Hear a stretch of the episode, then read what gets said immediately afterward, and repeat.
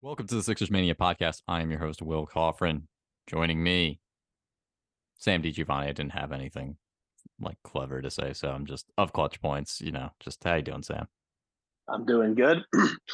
What a start to the season it has been, man. It has been so much fun to watch this team play, and the vibes are good for in every direction. They are doing very well. Um, at some point, they will lose. You might think, whatever that'll be, we shall see. But I mean, I feel like a lot of I could sense the anticipation building was okay. Now we got tempered for the Celtics, and I mean they almost pulled a classic Sixers and fucking lost. But no Doc Rivers to stop, no Doc do it this time. The the spirit of Doc Rivers is still there, still on its way out. No Harden, um, no Simmons, no, not happening. No, and, I mean they held on. Um, huge fourth quarter from Maxey, obviously, and the obviously again the way that it ended, not great, but they still won six straight. Um, and they seem to have some easy opponents coming up soon. So yeah, things are looking great in Sixerland. I don't I don't think either of us or many other people could have imagined us feeling this good about the team uh, during the at any point in the offseason. Yeah, for sure. I mean, I mean, it could have been predictable once the Phillies started utterly collapsing, and then the Sixers just stole the good vibes from the Phillies and you know, maybe not the sequence you would have wanted. Would have liked the Phillies to finish it off, but hey, I'll mm-hmm. take it. The Sixers are the team I care about most. The, uh, the Sixers beat the Suns on a Saturday afternoon, so that's that's revenge, maybe. That, right. The, who who really cares about the World Series anyway? Uh, without without Booker and and Beal as well. Um, I'll say this about the Sixers.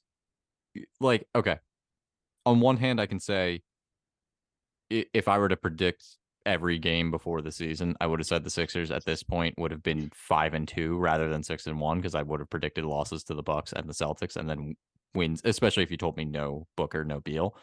But on the other side of things, I the way it's going is better, and I also think they kind of got hosed. And I'm once again, I'm not like a ref blaming guy.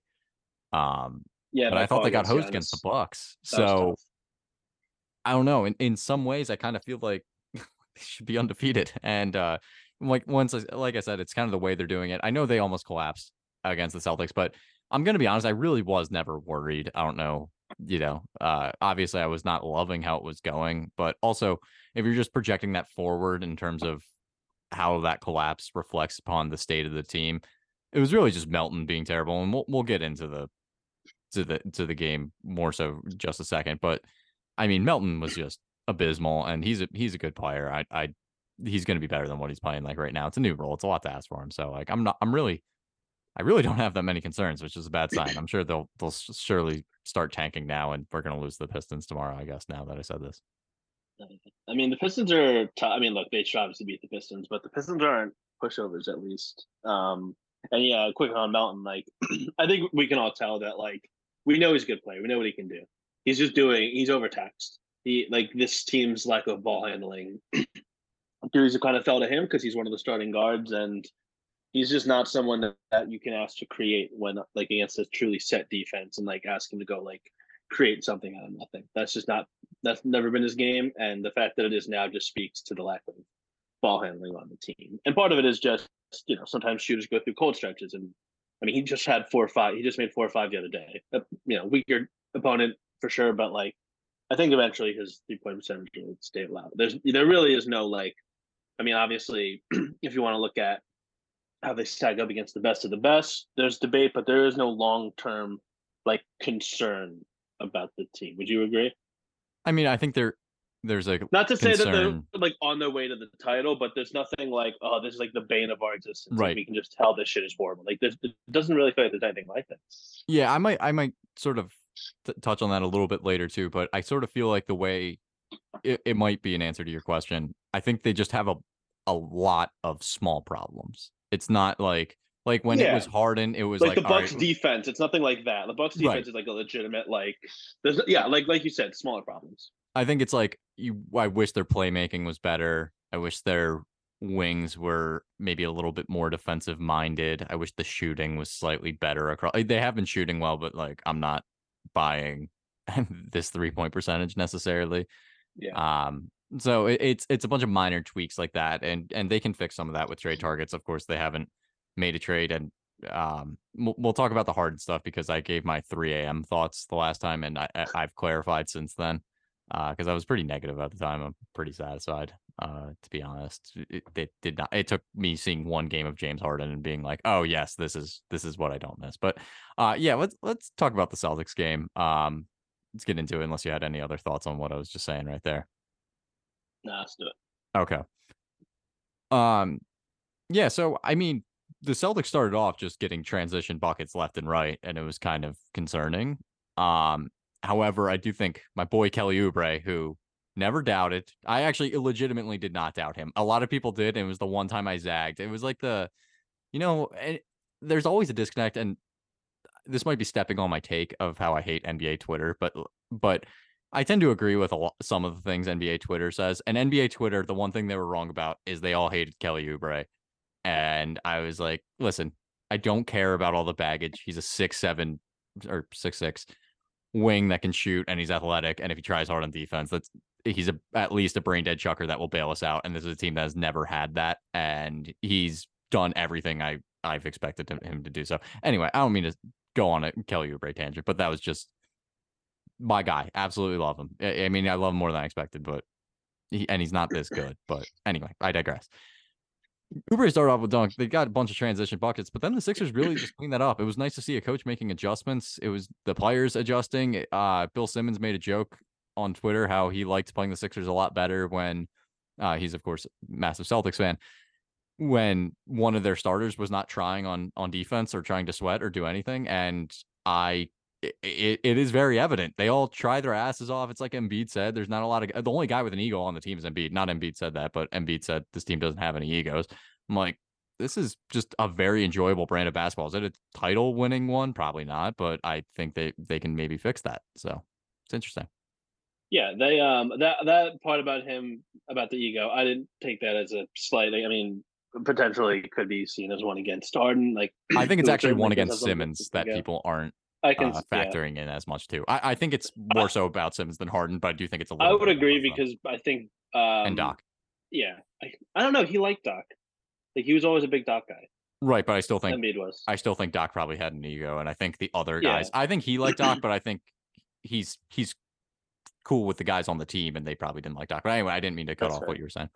No, look, um, yeah, it um, it was very interesting to see them the Celtics go with um, Jrue on Embiid. They did what they did last year. That um, was like kind of the death blow to the Sixers of going with like a um, one guy against Embiid and one guy roaming off to cut off everything in the paint. But they can't really do a double big lineup because their big man rotation is not nearly as deep. So they just had Jrue, and it was interesting because like he probably is like the most you know like not to say maybe he's not like he might be pound for pound stronger than Tatum. Um, even though Tatum is, is, bigger, like I think Jrue just is like is so much better like getting under Embiid, and his hands are so quick that and Embiid's not the tightest ball handler anyway. That and, and they can still rotate over. right, and with the we saw with the, the transition buckets that Joel was trying to like he did have that one nice spin move into a dunk, but he also like anyone like even like the best guards put the ball in front of Jrue Holiday and it's it can be dangerous. So the the fact that Embiid like he still tried to do some things here and there, but it wasn't like he was just like throwing himself entirely. Um, and the fact that they you know, obviously eventually stabilized things in the second quarter, I want to say, like near the end of the yeah, second. second, second we definitely kept it going um, throughout the rest of the game, and then Maxey leads a great run in the fourth quarter to pull away. So one of the things I've been doing different this year with clutch points is doing a post game series called Five Critical Plays, where I just pick five plays that kind of go like under the ra- like under the radar or are big enough to talk about. Just kind of like showing more of the game, not just breaking down the you know big highlight reel shots and stuff like that. So one of the things I did was Maxey's fourth quarter, and he it felt like every floater he took was different, off a different right. foot, different, different side, different different angles, different like arc to his shot he the one that I picked to focus on, he snaked his dribble back to the right and was like just in front of the elbow, and he had like he hadn't even like fully extended his right leg, and he got it over Porzingis and made it. It was really fantastic to watch. His, his growth has been just absolutely fantastic to see, and he was already a super fun player, and the fact that he is taking the sleep again and the fact that he is improving his playmaking while having more playmaking reps is just like unfathomable. Honestly, it's his growth can like everyone feel like it's just like speechless about how much better he's continuing to be. And that fourth quarter run shows like against Celtics without Embiid, because he was sitting in the beginning of the fourth, like just super impressive.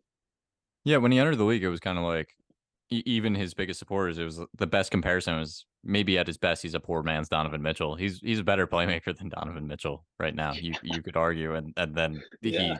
Eh, he like the scoring is is similar. Um, mm-hmm. I mean Mitchell is having a phenomenal year, but uh, granted, different teams, different situations. But I, I don't know, Maxey.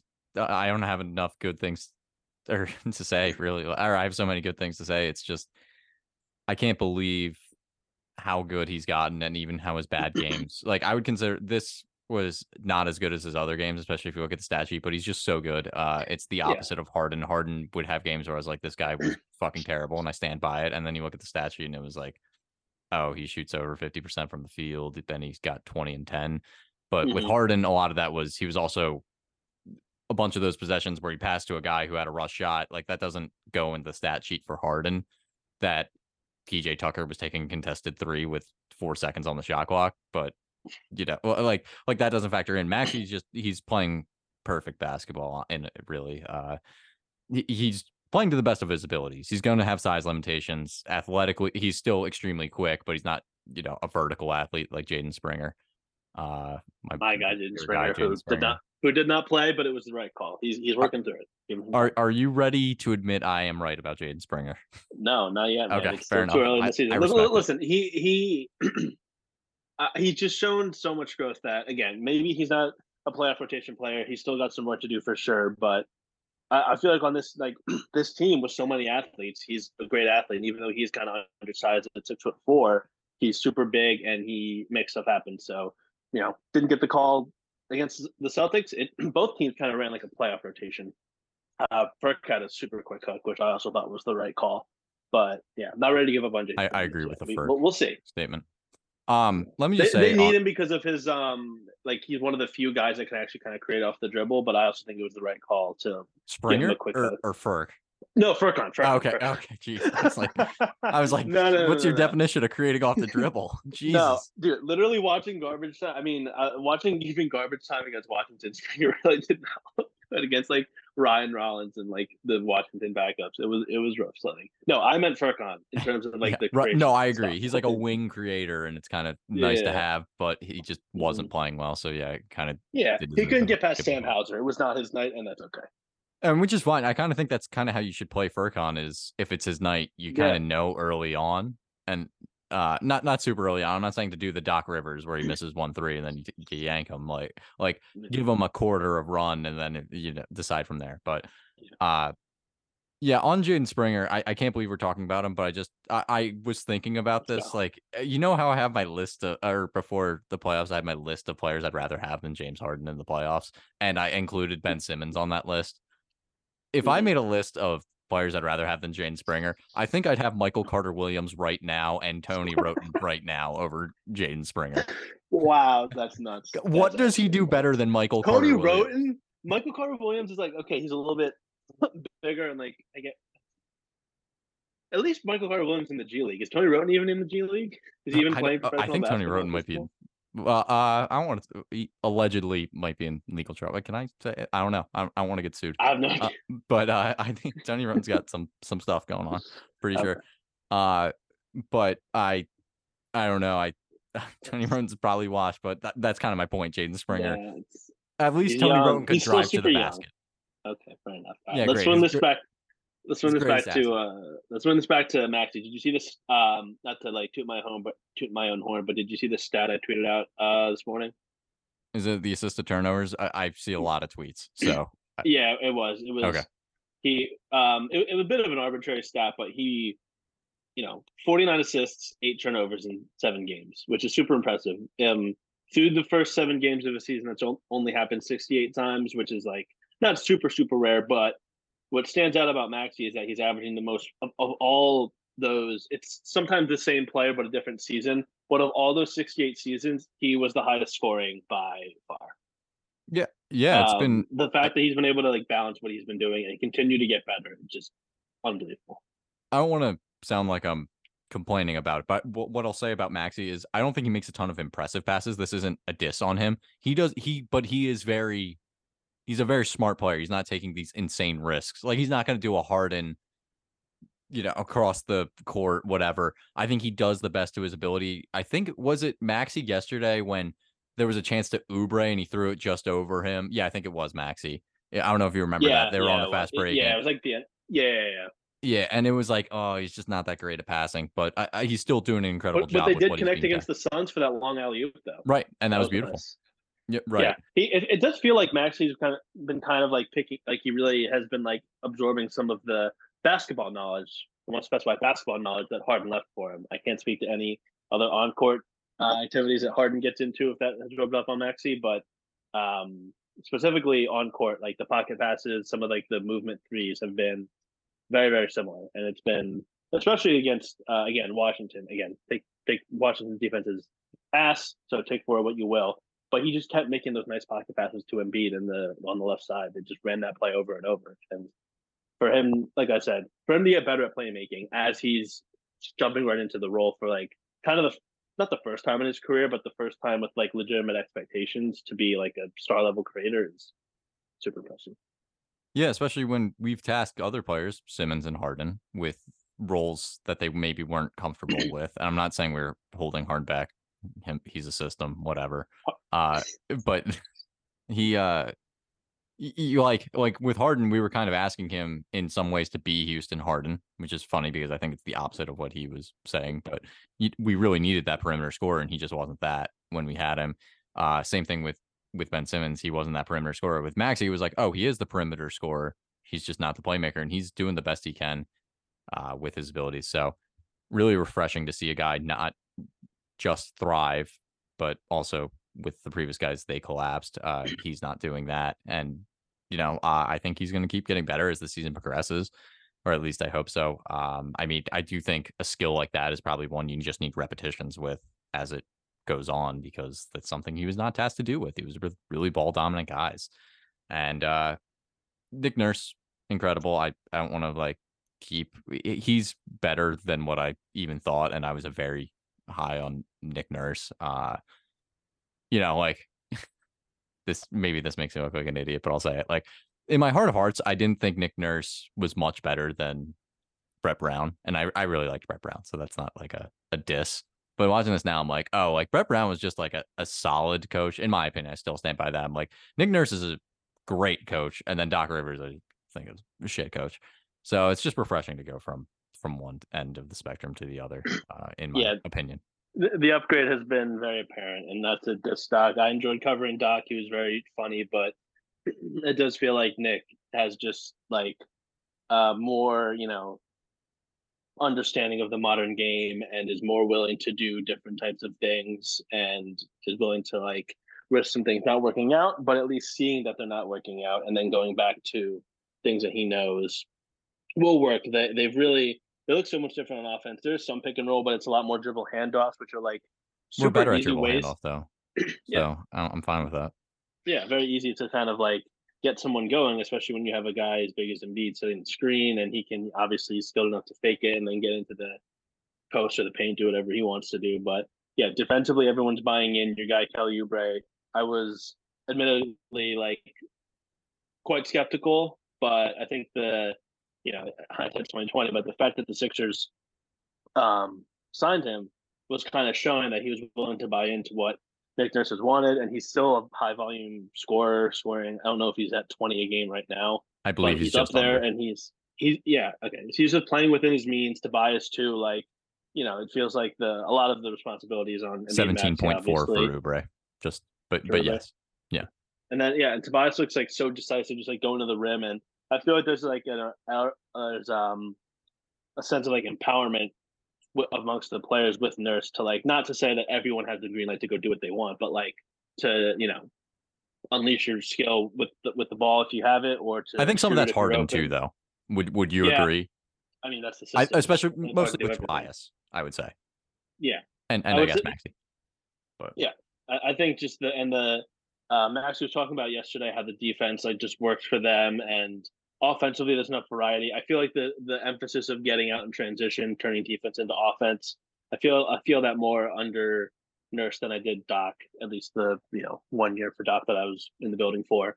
Um, and I feel like that's super helpful too. And they have it's different also because like they have the guys to run now. Like last season, going to lineups, you know, asking guys like Georges Niang and PJ Tucker to get out in the fast break. Even a guy like Harden who can handle the ball and score, but wasn't super willing to like go run up and down. Like it's just a lot different. And you know, Daryl has salvaged the the Harden situation much better than anyone thought. And the new guys look really good, and they seem to they seem to have bought in very quickly. Um, yeah, all around. Um, I I predicted beginning of the season that Nurse would get some love for Coach of the Year.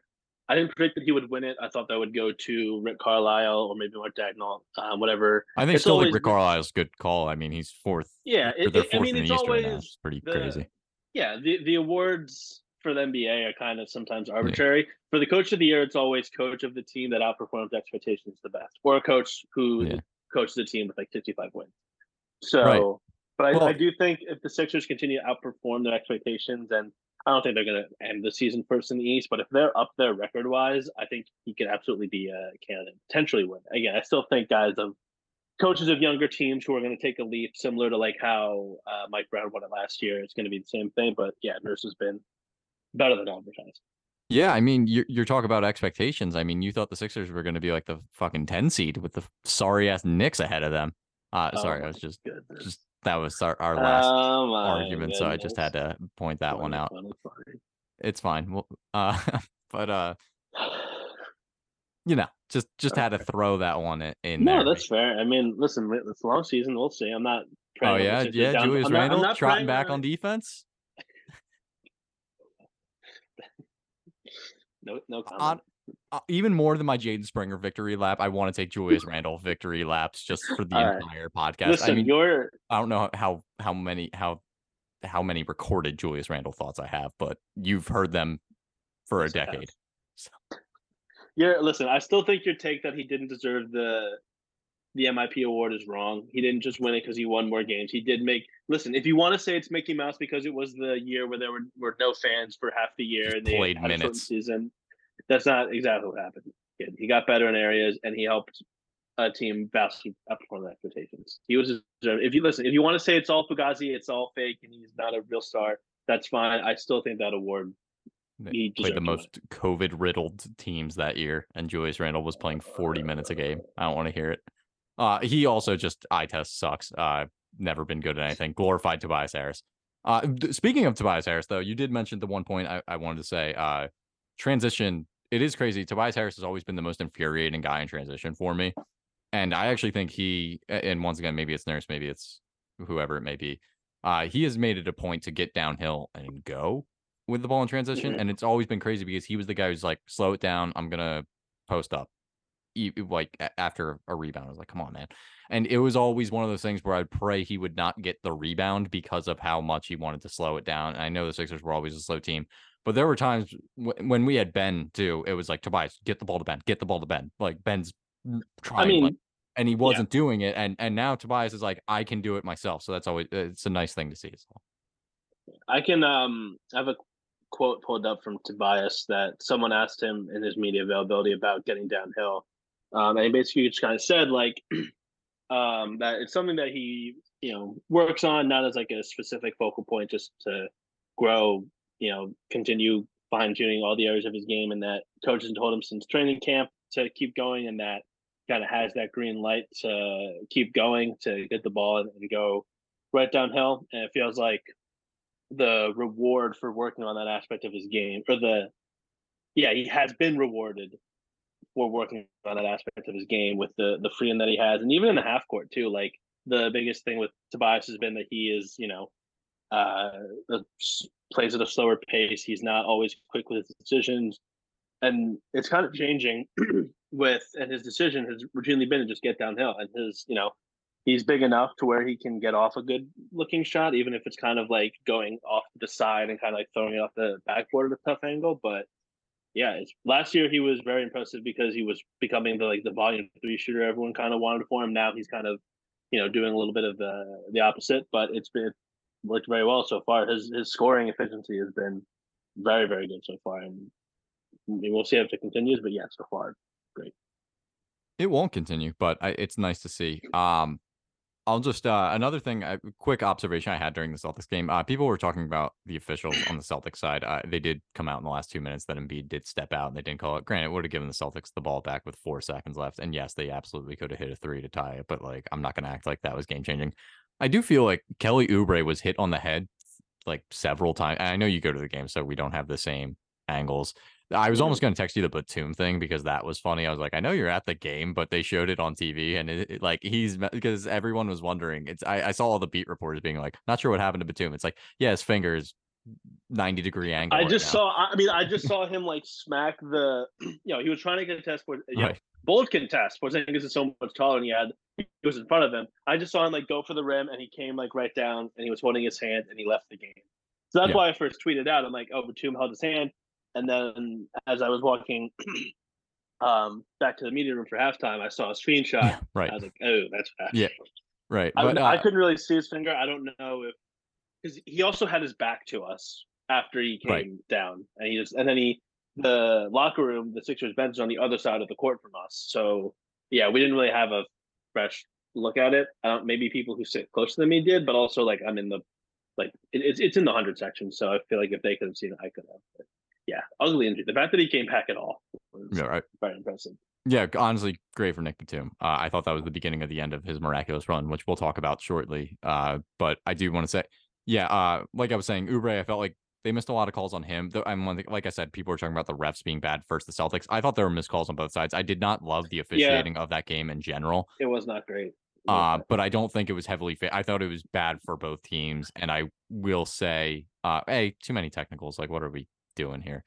Yeah, um, for hanging on the fucking rim is so stupid. Like if someone's like I think it's yeah. for what he said to Oubre, but but on Porzingis it was for hanging on the rim. Uh for Oubre it was because he was bitching for a call and okay. Yeah. And they, it was a real quick trigger is what it looked like.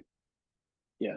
It's always very annoying for guys to get hit with that kind of stuff, but I think both I mean, technicals were missed, which was kind of nice. Like a the the six like Maxey missed the technical, and I think Tatum missed the technical Tatum, too. For, yeah, yeah, for the the non the ball don't lie moment. Even but, uh, right, uh Oubre and, and just in general, he I felt like this year he's been drawing contact and not getting calls. He's only averaging 3.6 attempts per game, and he usually shoots more free throws than that. I know he's also tend to take more shots, but uh in general his free throw rate is uh is not as high as it has been even when he was averaging less points on other teams. So I think that's interesting to know. I think it will turn around for Oubre uh in terms of getting to the line because right now he's averaging less free throw attempts than Tobias and he's definitely better at, at being aggressive and getting towards the rim than Tobias is. So uh, I just think that's one thing to note.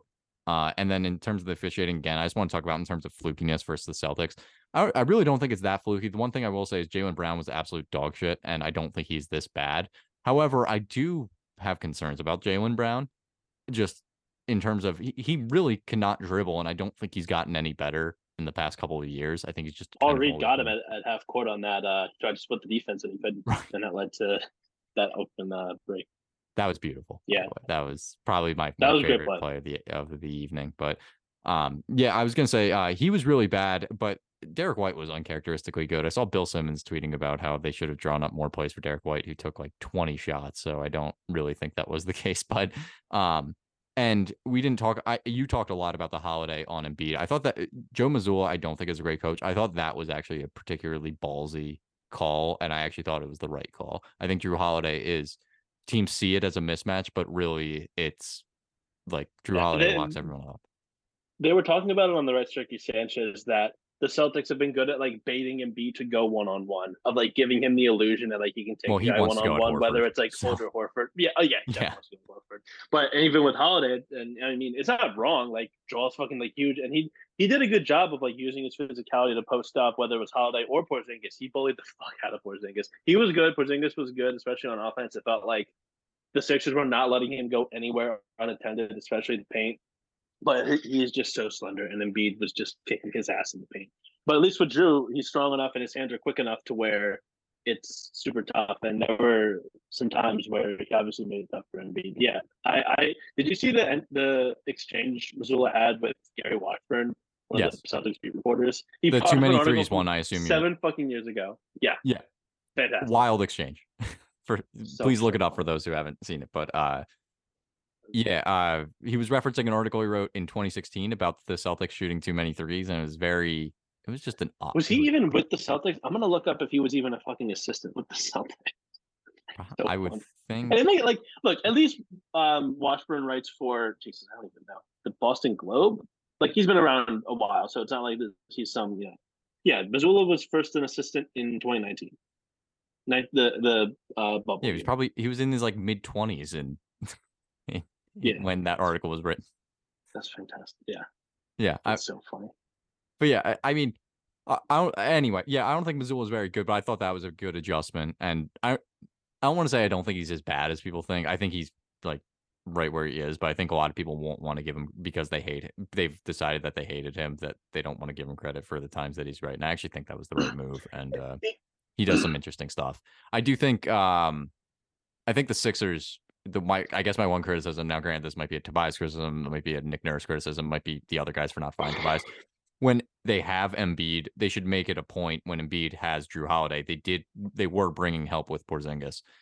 I do think that Embiid should look to kick it to Tobias Harris, and Tobias has to know I got to shoot this, uh, especially when he's in the corner. It's like wide open corner three almost every time, and, and it doesn't really feel like the Sixers were taking advantage of that. When it was PJ Tucker, it made a little bit more sense because that guy is very hesitant to do anything on offense. But with All he wants Harris, to do is shoot corner threes. Yeah, Yeah. and they can do more with him too. Like, you know, someone's leaving PJ out in the corner, and you got to make sure he's not going. I mean, that's kind of all you have to watch out for. If he goes above the break, he's not shooting. He might not even look at the rim. Tobias can do more, and I feel like they could have.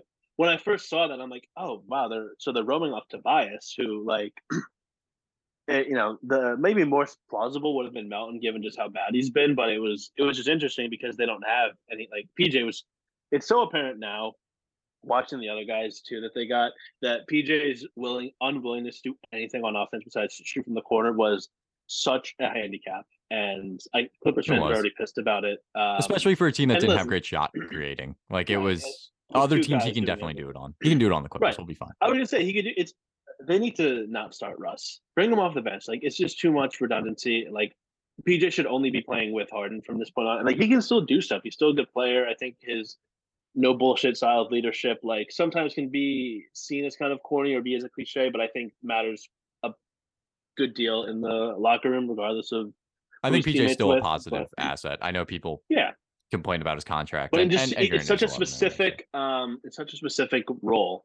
And the Clippers, I mean, Ty Lue's a good coach, so maybe he'll figure some shit out, but yeah, rough start for them. I don't think Ty Lue wants James Harden. If I'm, it is my early take. It doesn't seem like the quotes were Yeah. that he really That, that was uh he wants him to play off ball. Then why did he acquire the video the, the video of, uh, of uh, Steve Ballmer and I think Lawrence Frank going to greet PJ and uh James. Oh, I don't even- I didn't even see that. I mean, I'll look that up after was- this podcast. Yeah. But I, um, I feel it was, but it was so funny. great transition because I want to talk about Harden. So I last gave my 3 a.m. thoughts. Uh, I would love to give my current thoughts, but I'd also like to hear from someone else because it was my me doing solo. I wasn't waking anyone up to do a podcast. Um, I'll I'll let you go with your thoughts on the trade return. We talked about Batum a little bit, uh, who obviously has been great, but I want to hear you talk about it. So the the crux of the trade was obviously the picks and the maintaining of future flexibility, and the picks they got seemed to be of pretty uh, decent value. One of the unprotected Clippers uh, picks is pretty good. They got second rounder for this year that has some of the most confusing conveyances slash protections I've ever seen. Oh, It's yeah. like I've been on I- the trade machine cooking up war crimes, and oh, I bet and and my God, uh, That- it's the long, it's a whole paragraph underneath that trade, and Literally. on. even in the press release, I read it. I'm like, wait, what the fuck? Like, I, I was so confused. But it, it's still one pick, but like, it's not just between the best of two picks. It's between the best of two picks, but one of the picks is the best of two picks. One of those picks. It's so confusing. But anyway, that was obviously the the focus of the trade. I think it's good that they got some good draft capital back to. I I, I feel like the Daryl knows that he wants to you know take advantage of the season, try to make a trade mid-season, but that the flexibility this off season and the other picks that will become available to trade after like a certain period of time in the NBA calendar um, will be very helpful. Just the fact that they got some picks was huge, and then the players. Um, I feel like the two that have played so far are going to be the only ones that end up playing serious minutes for the Sixers, barring any injuries. Um, Marcus Morris is his best days are behind him. He's lost plenty of steps. I don't expect him to play that much more. KJ Martin, uh, I kind of like what he. I'm intrigued to see them use him as like a, a vertical spacer. Like I don't think so he's gonna break. I don't think rotation. he is either. No, I don't think he is either. he's an he interesting then, piece, though, for sure. Yeah, he is. He's someone that I mean, he's a cheap contract, so maybe he's a sweetener in a future trade or whatever. But Batum and Covington, the, the fact that they got Robert Covington back, I think was awesome. He was definitely happy to be back as he showed on social media and as he explained in his um, first media availability after the practice. The Batum thing. Let me let me ask you this real quick about Batum. Did you ever think he was just going to step away and retire after getting traded? Um, not quite. It was more so, but I did when everyone else was talking about it. I thought people might have had more inside information than they were letting on. Yeah. Um, but I can I, and it sounds corny, but the fact that because I don't even know if he runs his social media, but the fact that he said like "Go Sixers" in my next chapter, yeah, that was to me indicated that I don't know. Once again, he maybe he doesn't do his own social media, but like that if he knew he was going to retire right away, I, I don't know. Uh, one thing I won't do is call him Nico Batum, who I, I don't know. I, respect to Batum for at age 35 deciding he was going to decide yeah. what people call him. But it, has been an adjustment. Um, I saw your tweet I, about it, and I was like, "Wait, why are you doing that?" Because I heard Kate Scott saying it. I was like, "I don't know." Kate Scott, like, she has relationship, like, I don't know, like Georges Niang. She was. That, I mean, that's whatever. Uh, it's he's one of the like people have asked him. What do you want to be referred right. to? yeah, like, she explained that on the broadcast. But, but he said like it doesn't matter, but like it does because it's your like name, and so I mean, uh, maybe I'll just go back to. I, I don't even know. Like he, I went by Billy throughout high school, so like I can uh, relate. But I at least made it once I hit 19, I was like making a decision. Batum is like yeah, 35 Nico, now. Nico, it's good. Nico's an adjustment, but I don't know. He's Nick Batum. Anyway, but, uh, I, anyway, yeah. go on about your thoughts on the trade. I, so I was the the social media post and the fact that he showed up to so it's very fair to say I think that he was the least enthusiastic of the four players uh, to leave the Clippers. He loved sure, there, but loved Mar- playing Morris and and Covington both have Philly connections. Morris being That's, from right, here, right, and then Covington right. was out of the rotation in LA, and he had his best years in Philly. So right, uh, for sure. I think, and then and KJ Martin even said like he did have family in LA, but he mentioned that he and Rico Hines have known each other for quite some time, and he has some fam- passing familiarity with Maxey and Springer at least. So yeah, and Batum said like he loves playing for Ty Lue. He wanted to retire with the Clippers. So I understand like if he was like kind of feeling ticked off about the trade or he preferred not to do it, but he was there the day the trade was official at practice, and then he stepped away. I figured that if he was so upset that he was just going to retire, why even go through the trouble of like saving of trying to like save face like that? So it was obviously not that there's ever he he described it um, when he talked when he came back as a serious family thing, and there's obviously never a right time for that to ever happen. But it was like I don't know, interesting, notable, and not I not in like a you know eyeball emoji intrigue type of way, but just like oh the trade happens and now he has to immediately step away. But yeah, I never bought the idea that he was going to straight up retire. And also, I think part of it was just like the Harden thing was fresh in everybody's minds. Nick Batum has never been, to my knowledge, a guy to create drama.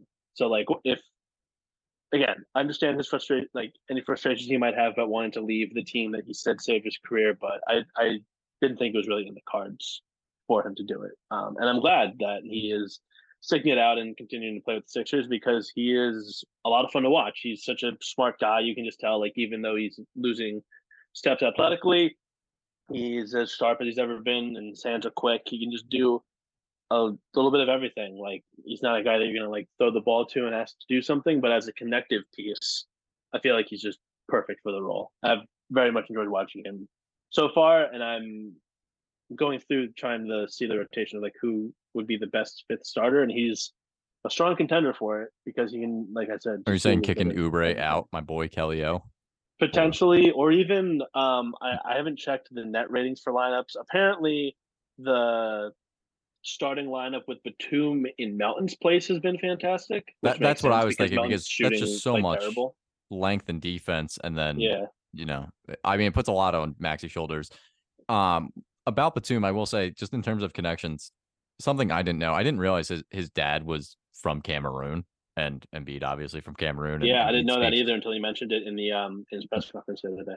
Right. Speaks French. Embiid famously tweeted after we drafted Timothé Luwawu-Cabarrot that he was like finally someone I could speak French with. So I'm sure Embiid was happy about that. But it is funny. It was like a lot of like a lot of good stories were that kind of were linked to the Sixers. I mean, I you know, Nick Batum, uh, his father died when he was young, so I don't want to say like two good stories, but like it and like his father was from Cameroon. Anyway, um, you know, like there there was that French slash Cameroon connection with Embiid.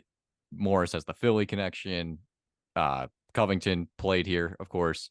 So like there were a lot of heartwarming stuffs, and the, and then getting rid of James Harden, who we didn't want here. Like I don't know, the the vibes are good, and I don't want to. You know, you're not going to build a championship team based on vibes. But Batum's been a useful player, and I know in his past, uh, he's been, uh, and I don't think they're going to do this with him, but we are Nick, but or Nick Nurse is a creative coach, and in his past, Nick Batum has been used as a playmaker. Now, granted, that was like in 2018 when he was a bit younger, a bit different player but uh, he has been used as a playmaker before. He averaged, yeah, uh, five and a half assists in 2018, 5.9 in 2017. Uh, like it's something that he's been tasked with before and has done it. And he does make smart passes. I don't know. In the Celtics game, he was uh, telling Tobias to cut on one of the times because he saw that the center was uh, cheating out and uh, Tobias got a dunk. It was like semi in transition, but uh, did you see? Yeah, I noticed that too on the. Um, he, he, it was a nice uh, moving screen if we want to be. Right. He was he was cutting, but in the direction. It was like the, it's like the pick play in football on the goal line where the guy's trying to run in breaking route, but he's really trying to run into the defense. Right, of course. Yeah, he didn't get called for it. He pointed out to I forget who hit the ball, but yeah, his playmaking just shows up in a lot of different ways, and and we need yeah. playmaking.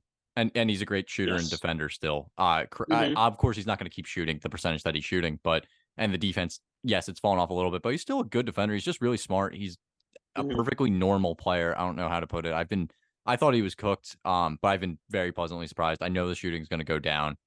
I just like the quick trigger. He's been a very helpful piece. Uh, he seems like a great guy, so I, I love having Batum on the team. And that's kind of I, I wanted to talk about my thoughts further. When I really boiled it down, and I, I said this on the podcast, how like realistically I did I wanted Harden gone, so like that was the the bright side.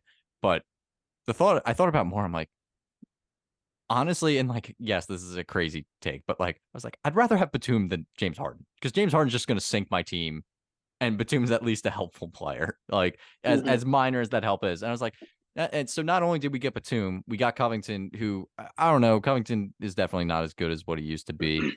I think it's interesting. Nurse has him in the corner a lot. Covington's always been above the break shooter. I, I don't, I don't know, especially when he was in here, he pretty much never went into the corner. So always find that interesting. Um, and he's of course slower. The deflections are still there from Covington, so respect on that. But uh, I don't, I don't know. Like we get that, and plus these picks to to acquire another player. I mean, I think it it can really, depending on what Daryl does with it, uh, could really be a great trade. I think if we held on to the picks and did nothing, which I don't think we're going to do, we can trade five picks this all season. I mean, that's all. That's usually enough to get a star. And when you look at those picks, especially with how the Clippers have looked, those picks could be really valuable. Um, so I, am very pro Harden trade right now. I, I'm, you know, I'm glad his presence is not with the team. I do think it was the right move. So as depressed as I might have been at 3 a.m., I think it was the it was the right call. So that that's kind of yeah. my I gave um thoughts. I gave the Clippers a higher grade than the Sixers because I was trying to, you know, keep in mind, you know, all the Harden drama obviously was ridiculous and not fun to keep up with, especially the like little tidbits of information.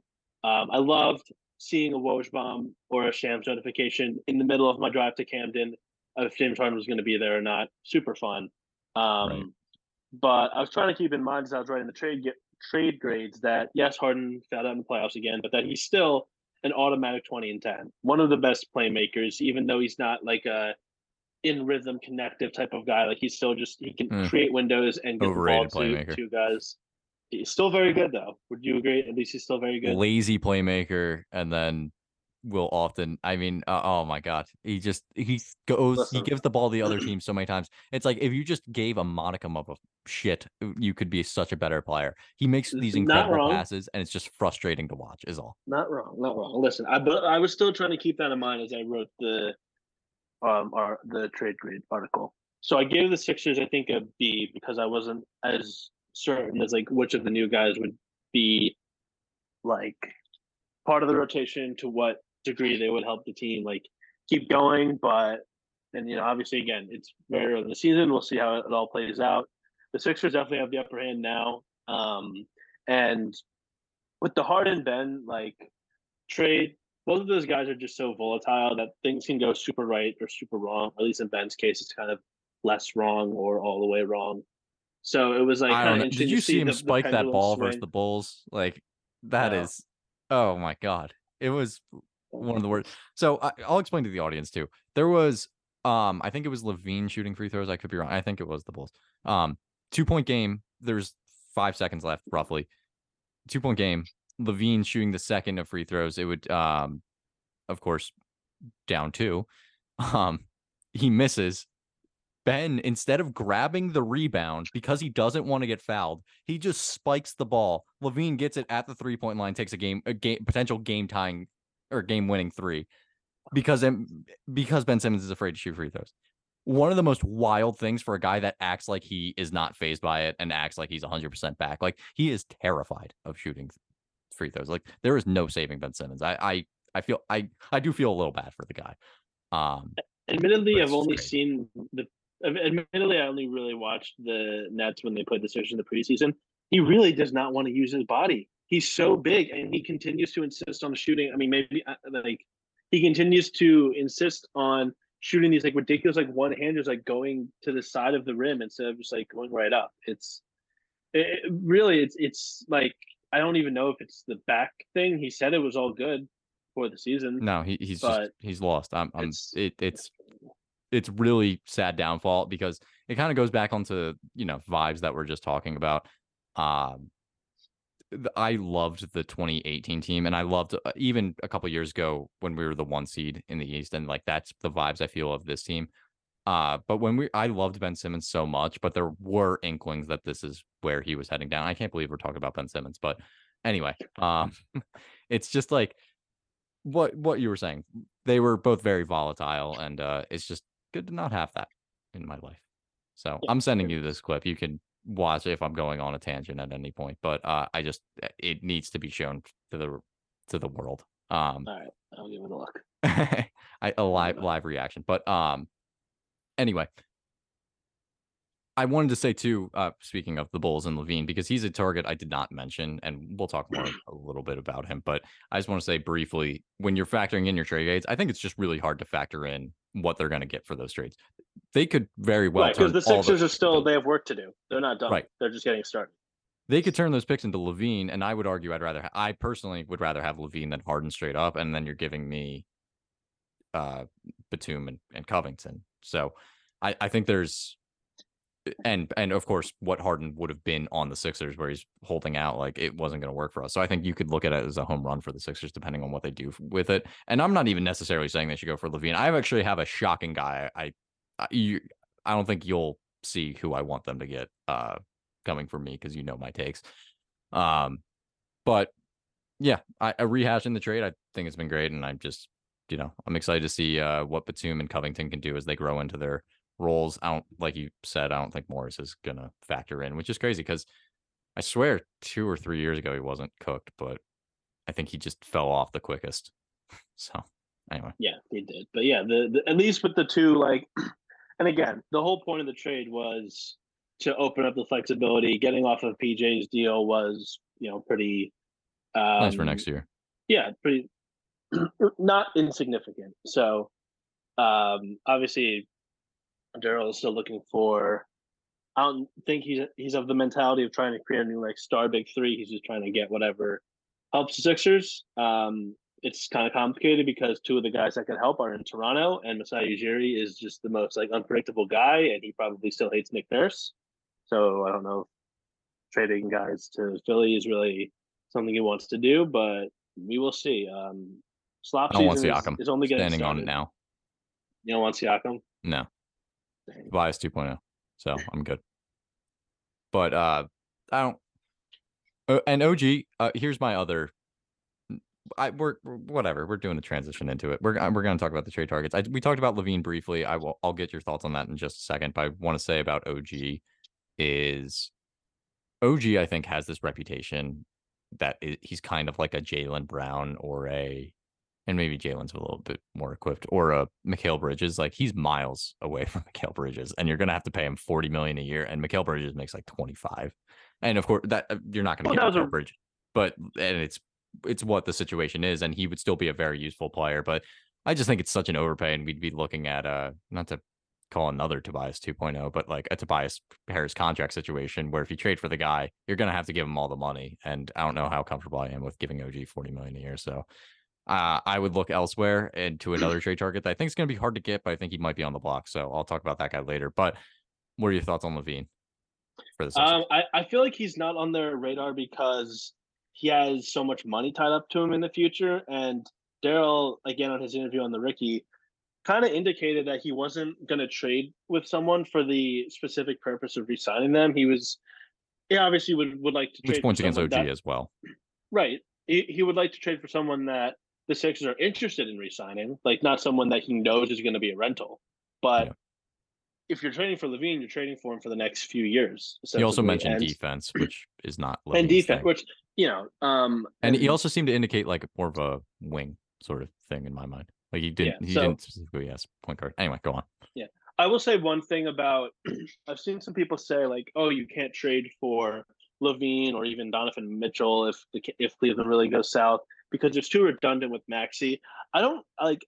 I do kind of agree that a score first guard is a little redundant, but I don't think it's so redundant that you should automatically rule somebody out. Like they clearly need ball handling, and having Right. another guy like Maxey, like play like the It gives you Embiid- options if Maxey's not doing well in the in the postseason or whatever it may be. You can still win those games, and that's the issue before because if like Ben Simmons wasn't doing well, we didn't have a playmaker. If James Harden doesn't wasn't doing well, we didn't have that like scorer playmaker guy. So like I I don't think it. I do think there's redundancies, but there's never a problem to have too many guys.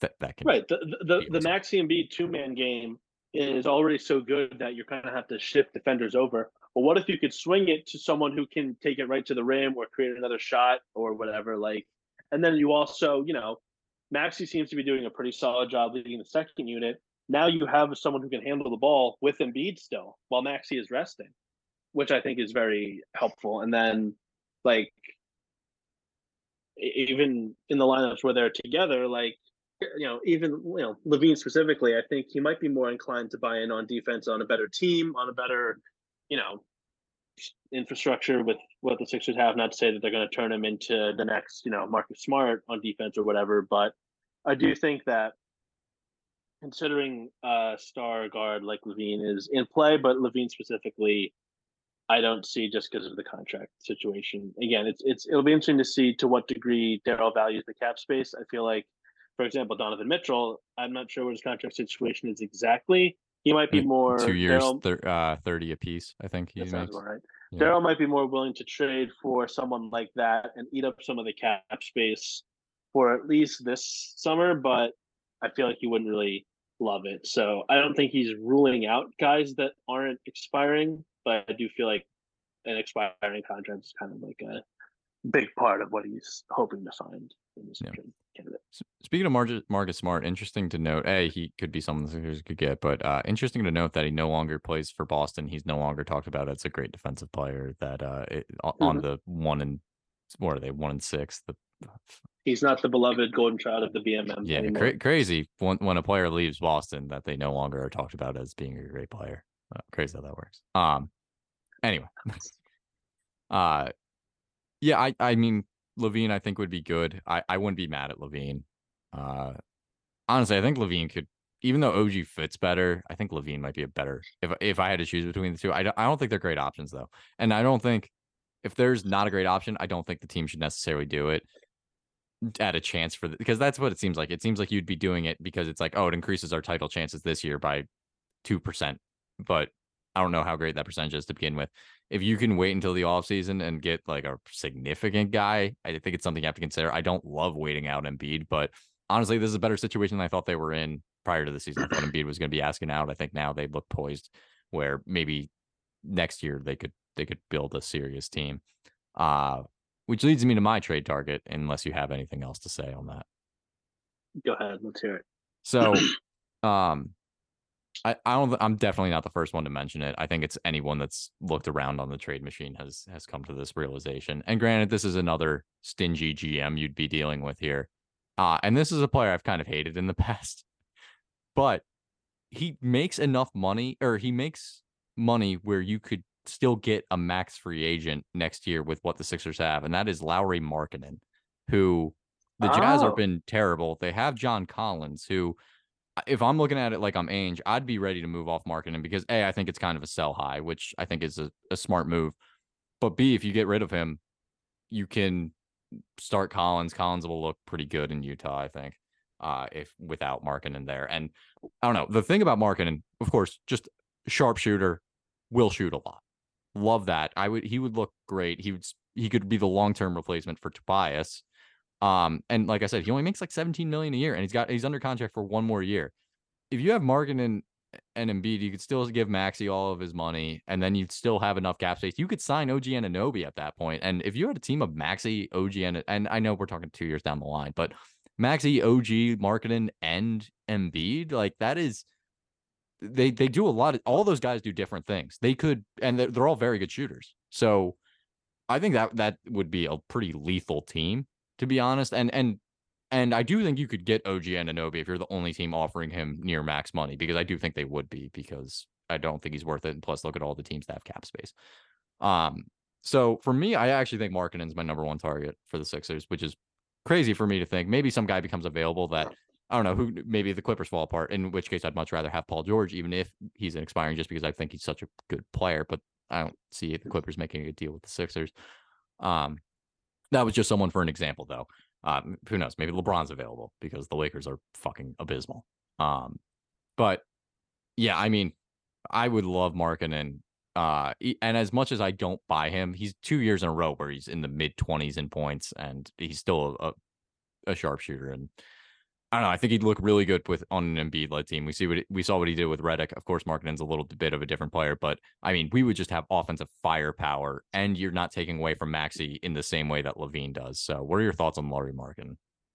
I like it. I actually wrote about him as a potential trade candidate this offseason because um, the way at the trade deadline they were involved in the Westbrook Mike Conley D'Lo swap, they gave up a bunch of starters, and all they really got was like getting off their money. So I figured that they were going to try to sell high on their guys, and that might not take as much to get Markkanen. I do feel like it would make sense to you know trade him so you can then go get on the shopping Collins um because they're young. I don't think they're going to want to like pay up Larry. I'm sure they like him, but I don't think they're going to want to like max him out ish because he's still kind of like in his prime.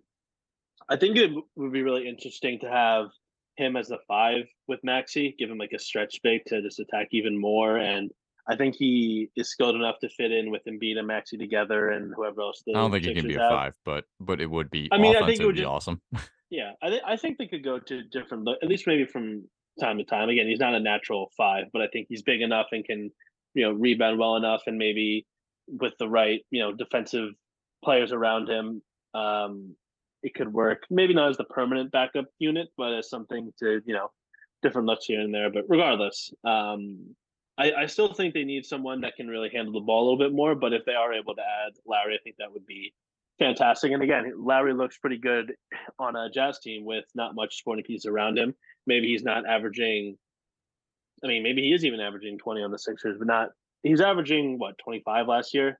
Probably not getting there on the Sixers, but he is going to be more efficient with Maxine and Embiid helping out. So I, I like that a good bit. And like you said, it's I, I feel like contract wise, Marcus maintain Morris flexibility. which Yeah. I think will be baked into the trade value. And Ainge is a bitch to deal with. That's not me calling him a bitch. It's Yeah. just a pain in the ass to deal with uh, on on the trade. Like eh, like he, he does a good job. I'm not even criticizing Ainge. Um, I I think I would thing- trade. I think I guess I would trade two first round picks. I don't think I would trade three for for Markkanen though. Yeah, I would. Um, not three. Two and even two seems like a lot, especially depending on which of those picks are. Because honestly, like I do kind of like those Clippers picks because I think James Harden makes everyone fall apart. Uh, but and they're old anyway. Like even if they do win Right. the championship this year or next year, they're not going to be that good in the future. yeah, They now granted want they're LA they want the they first year of attract the people, but- Intuit Dome to be popping, and then the next few years after that, they won't give a fuck because they do have they're moving into the new stadium next season. Yeah, uh, but I don't know. I just think more. I do because I do. I mentioned the the minor concerns I have, and shooting was one of them. And Markkanen definitely fills that void. It would make me comfortable with that. I still think they'd be a little loose on ball handlers and, uh, you know, maybe wing defense. And and sucks because Oubre is only a one year deal. Uh, plus Melton's expiring. I know Melton's played like shit, but he's gonna get more money than he's making this year. So in terms of trades, that's another guy I would look to to trade, not just because he's p- playing like shit. I actually, you know, um, I wish he was playing better so that you could trade him more easily. Uh, I do wonder. He, I don't know what the Bulls are thinking, but you could hypothetically just trade Melton for Caruso straight up, and the Bulls would then maintain his rights. He's an expiring, so they could re-sign him. And Melton's younger, despite the fact that he looks 45 years old. Uh, and Caruso, I think, is 29, I uh, I believe, and I think Caruso would be a perfect fit in Philly in terms of more of a guy. Absolutely, he's so yeah. I, I've seen him as a new Sixers uh tra- Sixers Twitter darling. Um, he'll be fantastic. I, He's loved already super Caruso energetic throughout. and super smart. And I don't. I last year his shooting wasn't like great. Let me see what it is now. But yeah, he would be. He would be really good. He's also Yeah. got a good like, you know, kind of like Melton. He's not like a guard that you just kind of like dish it to him, let him go to work. But as a connective piece, he works very well. Yeah, Marcus Smart would be a great fit. I don't want him because I hate him. Not not because I hated him for what he did on the Celtics. I just never thought he was that good. I always thought he was overrated. Um, but I the the fit is crazy. I, I mean, if you listen to Daryl on that on the Rice City Sanchez that you mentioned, he the kind of player he was describing, and this player doesn't isn't going to play this year. He kind of described like Alonzo Ball. He wanted a guy that was away from the ball, ball but could make plays. I was like, all right, so like Alonzo or Marcus Smart, I guess. Um, but I, I don't it know. sucks I Lonzo really was out for so long, man. He's so good. Sorry, random aside. I love Lonzo's Lonzo, too. Thing is very depressing. He's such a good player. He really like the, the the Bulls were so good and so much fun when he was healthy, and then he went down, and you know maybe it shows how kind of they were kind of a uh, a sandcastle, but Yeah. uh, yeah, very it's really unfortunate that he's out for who, who even knows how long. It is crazy his development. uh, I could go into a whole rant on this, but I, didn't like him in the league because of Lavar and just him being overrated. Uh, like, not that uh, you know He the internet doesn't influence everything I have, but I was like, there's no way this guy should be the second pick. But then he got a lot better at stuff I thought he like shooting that I thought he'd never get better. I thought he wasn't worthy of the second pick because I'm like, this guy's just not a scorer and he can't really shoot. I don't care what the numbers say. He became a very good shooter. He just completely changed his form and uh, Mhm. Just he's so good uh at being a like a complimentary player. So it's just a it's a weird path for a number two pick. Uh but anyway, that's my Lonzo side. He was someone that the Sixers were interested in a few years ago, if if people do recall. Uh I believe that was the um last year Ben Simmons that when he went to the Bulls that the Sixers were interested. Anyway, um, but that yeah, that was the sort of player he was describing. Another guy. Uh, so the other besides Markkanen that I'd be trying to target, and this team has a lot of wings. I don't know how many first you would have to include, and this is always like a hard trade to to figure out. I'm not going to go through every trade target, but do, do you think there's any chance they could do like a Melton and a pick for Trey Murphy sort Mm. of deal? Because I don't know, the Pelicans have so many wings with Herb Jones. Uh, I should also note Trey Murphy's currently injured. I just think I- I think he'd be such a great fit on the. I, I would fucking love Trey Murphy. Uh, He would be, but Melton's also kind of a wing too, and I feel like New Orleans already has plenty of picks. I feel like so. I feel like they just rather kind of stick it out with Trey Murphy. But yeah, it's. Trey Murphy's great. You know that Yeah. I love Trey Murphy. I was I was trying to see if there was a trade where I could do like get Trey Murphy and Dyson Daniels, and I was like because I don't know if they're Hmm. willing to bail on Dyson Daniels just because he doesn't. I feel like they both don't really. Well, uh, Trey Murphy fits, but I don't think Dyson fits what they need. Uh, Yeah. and, and it, I don't know. I, it was just really hard to make a trade, but I would love to get either of those two. Um, I just want to mention too in terms of uh, and also like they don't fit the time frame for the Sixers, so I don't think they're realistic. That's why I'm not spending a ton of time on them. Uh, another one that's not realistic, but I just thought was funny. Uh, I mentioned Bill Simmons earlier. Bill Simmons, he said a couple of months ago that he would not trade Josh Giddey for Joel Embiid, despite the fact that he thinks that Thunder should make moves to contend now. And now he said that Josh Giddey might be expendable, which I, I know it's not a report, but I just thought it was a wild take to to go from two months ago. However, I do think Josh Giddey, if he were available, would be an incredible fit. I don't know if Sam Presti needs three more first round picks. Um, I He needs four they, more first round picks. You- Right. we know him. Loves, loves his first round picks. Yeah, the no, fact that for- they got involved with the with the Harden trade was Oh, I love I love Presti. Sixers. But I know you hate him, but I love Presti. Well, look, look, my, my whole thing, I don't hate him. I was very much like not ready to like um sing his praises because he got a bunch of draft picks. I wanted to see him actually build a good team. And so far it seems like he has. Chet has been off to a fantastic start. Shai is awesome. Jalen Williams is awesome. So Jim like Williams I was just, not like insane. it was I love like that guy. I felt like look, I understand you wanna as a GM of a rebuilding team, give your team as many chances. He was doing he was following the the Hinkie playbook. All I'm saying sense. is he got a first round pick and Al Horford for Danny Green, and it was like just wild. And then he got another first for I- Al. I, li- no, listen. I'm not saying that, that wasn't impressive. I'm just saying like to prop him up as this like genius builder was like premature. It was counting chickens before they hatched. Like, congratulations, you got all these eggs. But like, let's see the chickens a little bit first. Like. I, I wasn't like I was just kind of like it.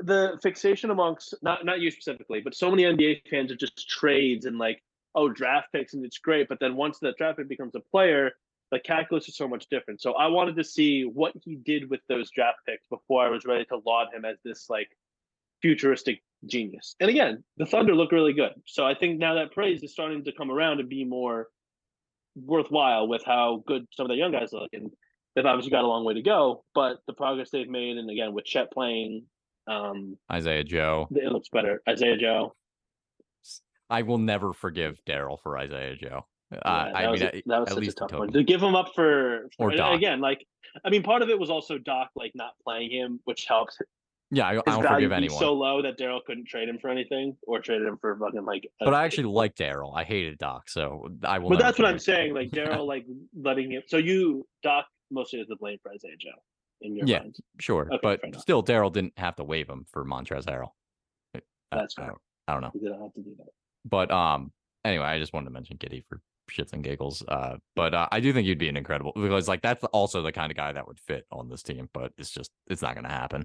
Yeah, I Um, think so. Here, here's one uh that you know I, I cooked up just for you.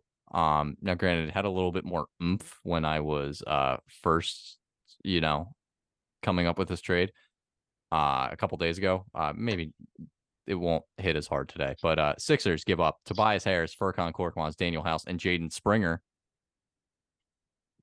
for Jalen Brunson and Julius Randle. You know, you got to get off of the Julius Randle contract to get Wow, Jalen. wow, No. I, I just wanted to troll you. Uh, I don't. Uh, that's not a serious offer. That The Knicks are not giving up Brunson, of course. I know that that was sarcasm. I just wanted to make a joke about Julius Randle being the worst player in the NBA, and that you have to Cap dump coming soon. Jalen Brunson as a sweetener uh, to get rid of him. So anyway. sweetener. Yeah, right. Uh anyway, that was that was that. Uh another guy I, I think is interesting is Huerter. Um once again, I keep going for like wing shooters, but I just don't think that guard is out there for them. Um Huerter makes a little bit too much money, which I thought was interesting, but um I don't know. Uh in terms of a guard, D'Lo, I hate him. This is just a, a podcast I cannot- hate.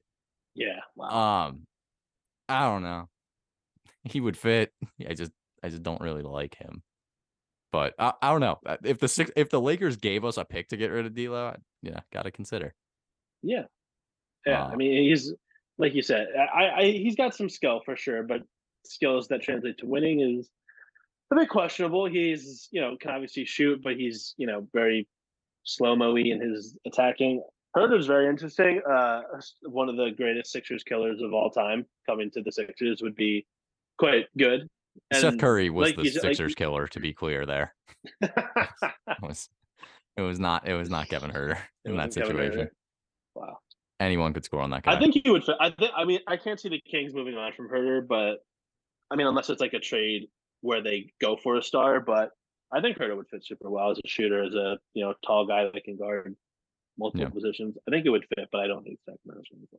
Yeah, and these are none of these guys are guys I would get first round picks for. I was mostly just looking at the West so far. I'm gonna look at the East later for other pods. That's why all these guys happen to be in the the West. Besides my my Knicks troll. Um, but I I've also thought about he's just not getting minutes, and this is a young guy, so it doesn't really make sense. But from what Daryl suggested on draft day, it kind of seemed like they were trying to get Cam Whitmore in my mind.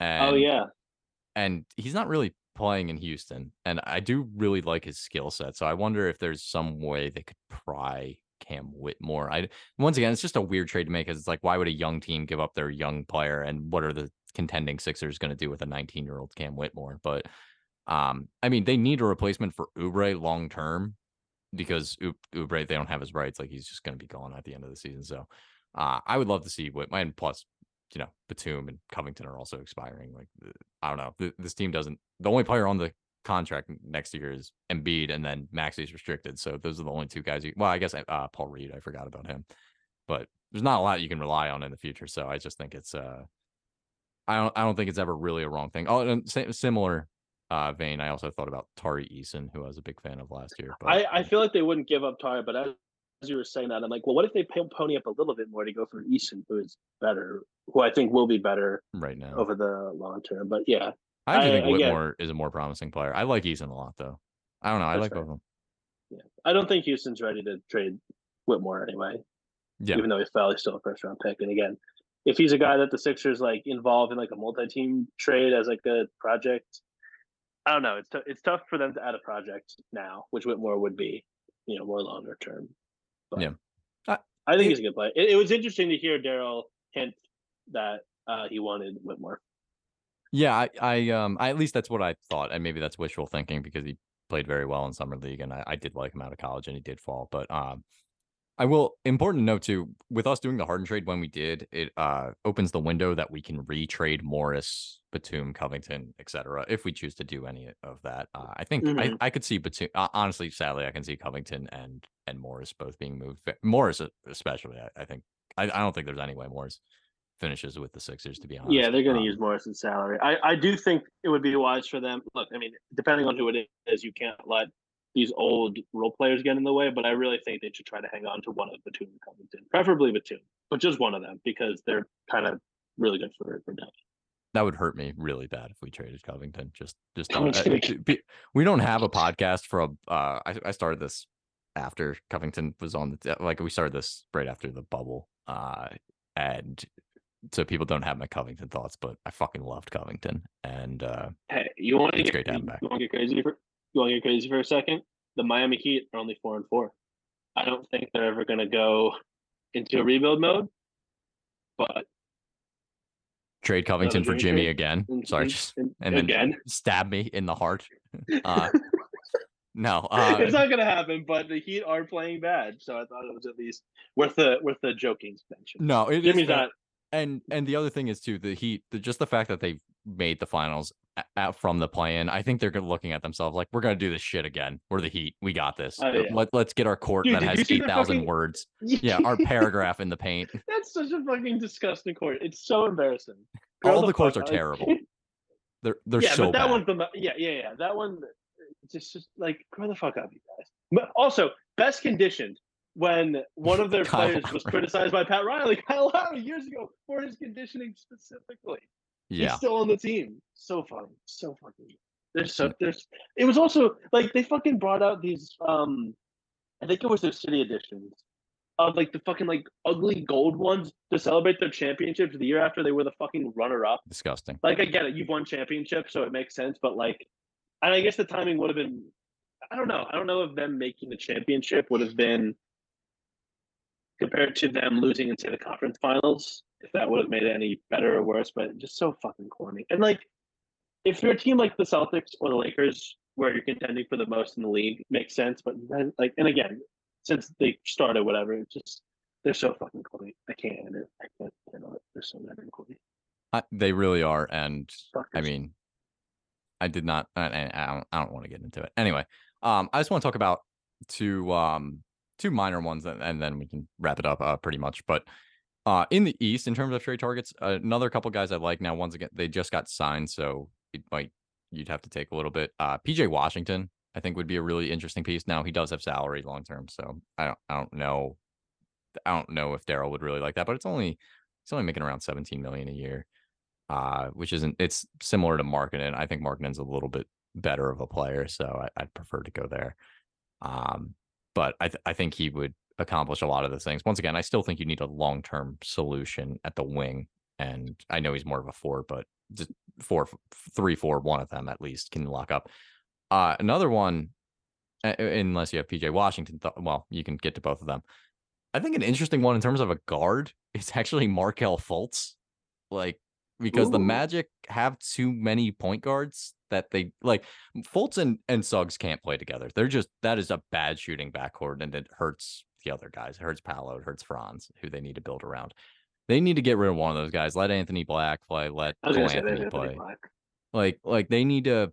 I'm not saying those guys are necessarily elite. Well, Anthony Black, I'm not sure about his shooting, but I'm just saying like, I don't know. I I, I don't think Fultz. You can't have Fultz, Suggs, Anthony Black all together. You gotta you gotta make some choices, and they just selected Anthony Black. So I mean, I guess you could the other one you could mention is Suggs, and I did look into him, but once again, it's kind of one of those. Well, like, do I really want the Sixers targeting a 22 year old and that I'm not really sure is ready for for prime time yet. Uh, but uh, I don't know. What are your thoughts on either? We'll go Fultz, Suggs, or PJ Washington if you have any strong. Um, I, I, I would rule out um Suggs too. I loved him coming out of Gonzaga, but me too. I can't believe he's not as good as ago. I thought he'd be. Yeah. Um, Fultz is very interesting. I can definitely see the Magic trying to, you know, consolidate on the younger guys and look to deal away Fultz. I think it would be just so funny. All the reunions. This is the season of Covington and, and bring back bring back Amir Johnson, bring back fucking Sauce Castillo. Honestly, just bring back Simmons at this point. just bring back Harden. Yeah, right. Um, um I, I like. I um I think Fultz would be a really good defensive guard for Nick Nurse's defense. I think he's, you know, obviously the shot is clear, won't get there, but he's one of those. You know, I can see the his career is going to maybe go down the path of like a Derrick White, a high level role player guard who hustles, plays defense, makes the right passes, scores here and there.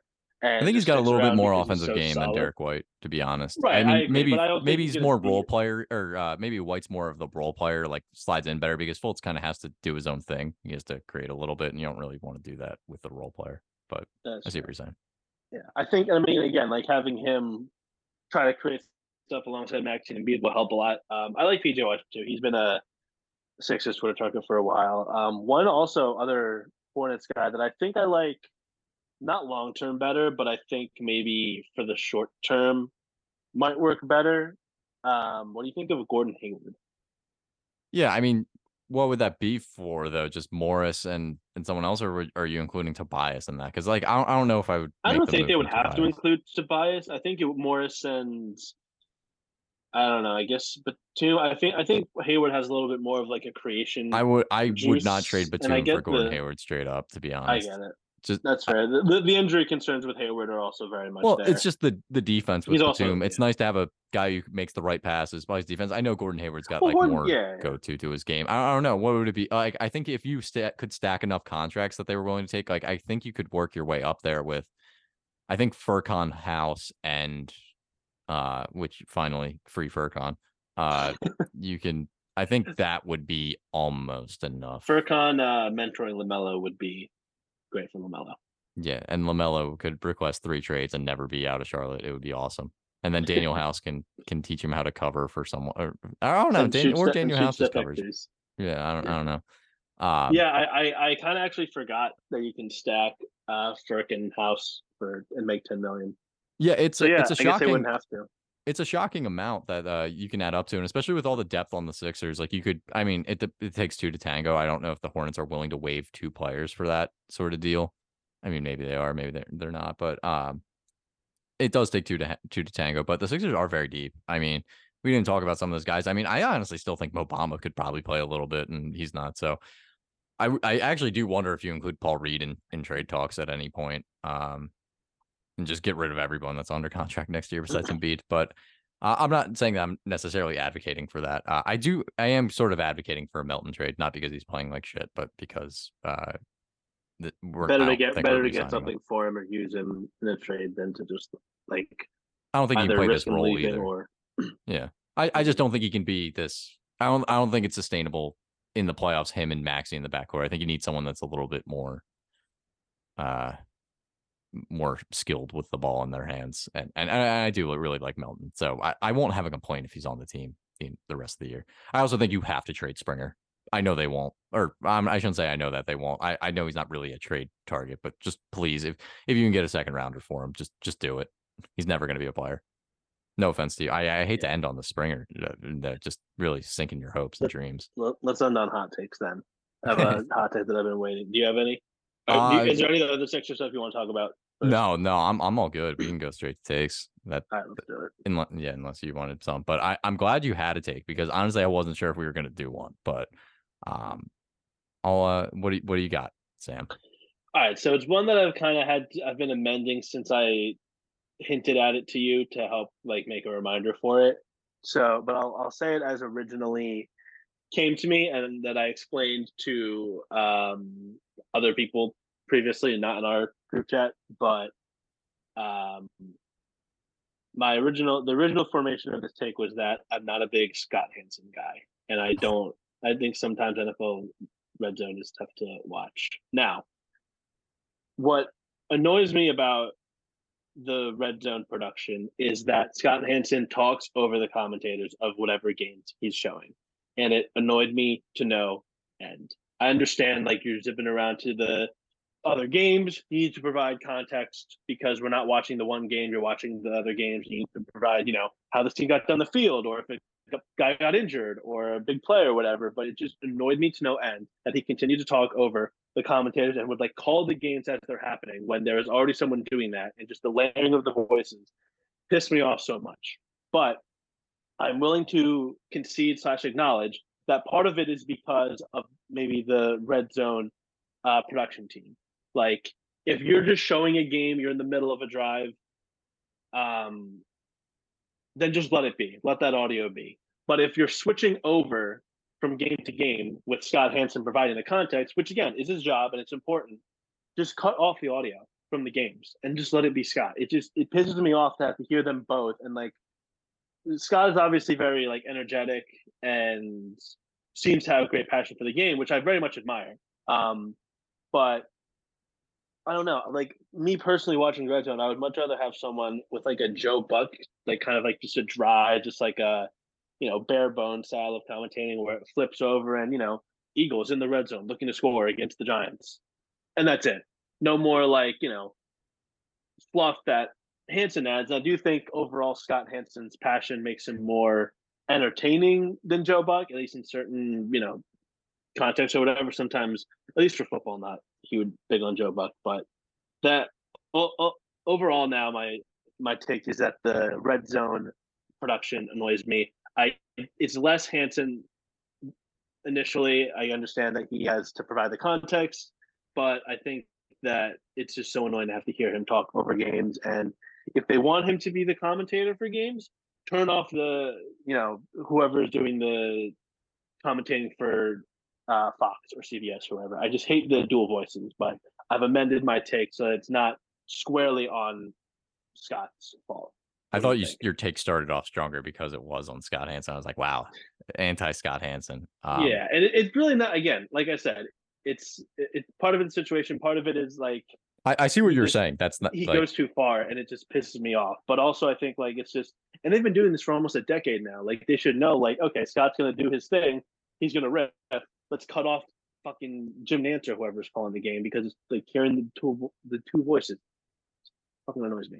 I have a lot of announcer takes. So um, I, I actually should say, as I fucking love Scott Hanson, but yet I do like this take. I actually kind of agree with you at some points that he does talk over and it's kind of like dual commentaries. And sometimes Scott Hanson's not, and he I, he does have a tough job. Sometimes he's not fully aware of what happens. And right. I think sometimes he's explaining what happened, but he doesn't have the full story. And it might be whoever's in his ear, whatever it may be. Mm-hmm. Uh, but sometimes he doesn't have the full story and he's explaining it incorrectly. And I think that can sometimes be an error. But I don't know. I think Red Zone's an incredible product, and it I, is. It is. It's just, it, and I always tune into that um every Sunday. Yeah, unless, unless my team's playing right there, I I will watch right. Red Zone. Uh, and if I were a Giants fan, I would just watch Red Zone and then turn it off whenever the Giants are playing because what an abysmal product. They don't show the Giants on Red Zone. They don't have a fucking offense.